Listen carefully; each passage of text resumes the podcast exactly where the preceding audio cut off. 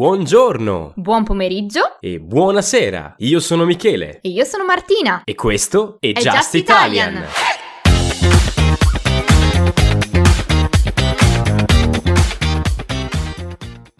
Benvenuto o benvenuta su Just Italian, il podcast per imparare l'italiano conoscendo l'Italia, la sua cultura, gli artisti e le persone innovative che hanno cambiato in meglio questo meraviglioso paese. Oggi parleremo di uno dei più grandi tenori di tutti i tempi. Oggi parliamo di Luciano Pavarotti. Ti piace Just Italian e vuoi supportare questo progetto? Vai su patreon.com slash justitalian per scaricare la trascrizione di questo episodio e tanti contenuti esclusivi per migliorare il tuo italiano. Puoi trovare tutti i link sulla descrizione di questo episodio. La reputazione di Luciano Pavarotti ha oltrepassato i confini italiani, una voce singolare, potente ed eccezionale, dal timbro unico, insieme a una personalità smisurata e splendente. Questa è la storia di Luciano Pavarotti.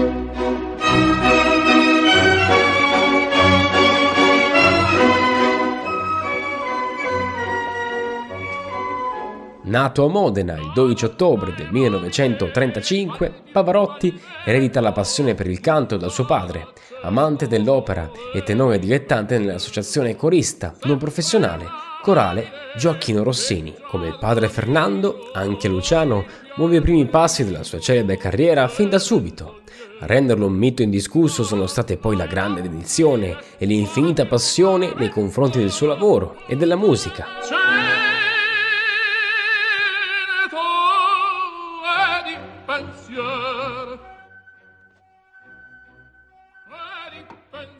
Il giovane Pavarotti e il genitore, insieme alla corale Gioacchino Rossini, effettuano una trasferta in Galles per partecipare al concorso internazionale di canto, dove ottengono il primo premio. Questo evento aumenta le ambizioni musicali del giovane Pavarotti, facendogli sognare una carriera da tenore. Inizia così i suoi studi con Arrigo Pola e poi con Ettore Campogalliani. Le lezioni erano frequenti e intense, ma Luciano viveva per la musica.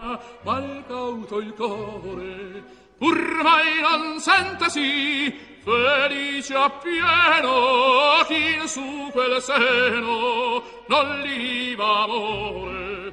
La donna è mobile qua più malevento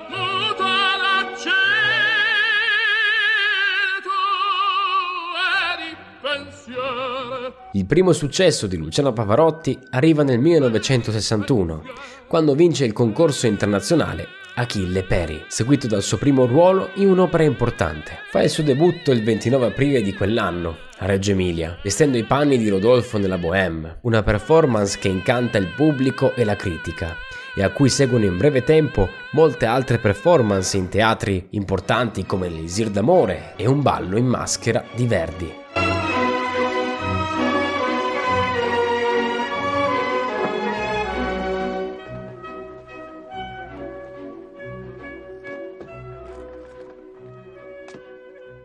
Nel 1965 il suo esordio alla Scala sempre in La Bohème è un successo.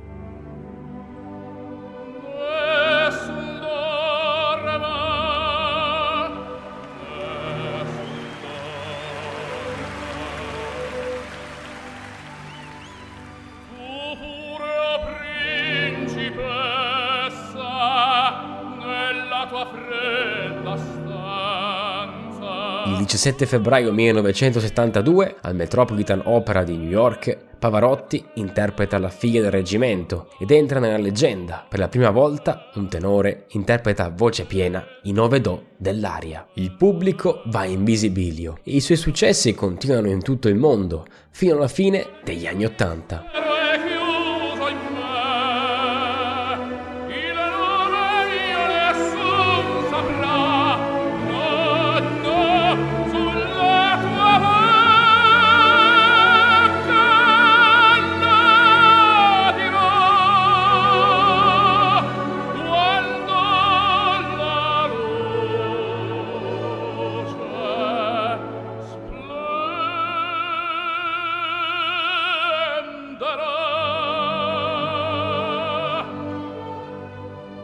Nei primi anni 90 Luciano collabora con José Carreras e Placido Domingo, dando vita ai tre tenori. Con questi artisti ha anche la possibilità di cantare durante la finale dei mondiali di calcio a Roma. Nel 1990, nel 1991, Luciano Pavarotti conquista altre 250.000 persone con un grande concerto a Hyde Park di Londra, trasmesso in Mondovisione. Il successo dell'iniziativa londinese si ripete nel 1993 al Central Park di New York, dove arriva a una folla di mezzo milione di spettatori. Sulla scia di una popolarità planetaria, il maestro ha istituito il Pavarotti and Friends, invitando artisti di fama mondiale del pop e del rock per raccogliere fondi a favore di organizzazioni umanitarie internazionali. Luciano Pavarotti è stato uno dei cantanti più importanti del mondo, di certo il più importante tenore italiano di sempre.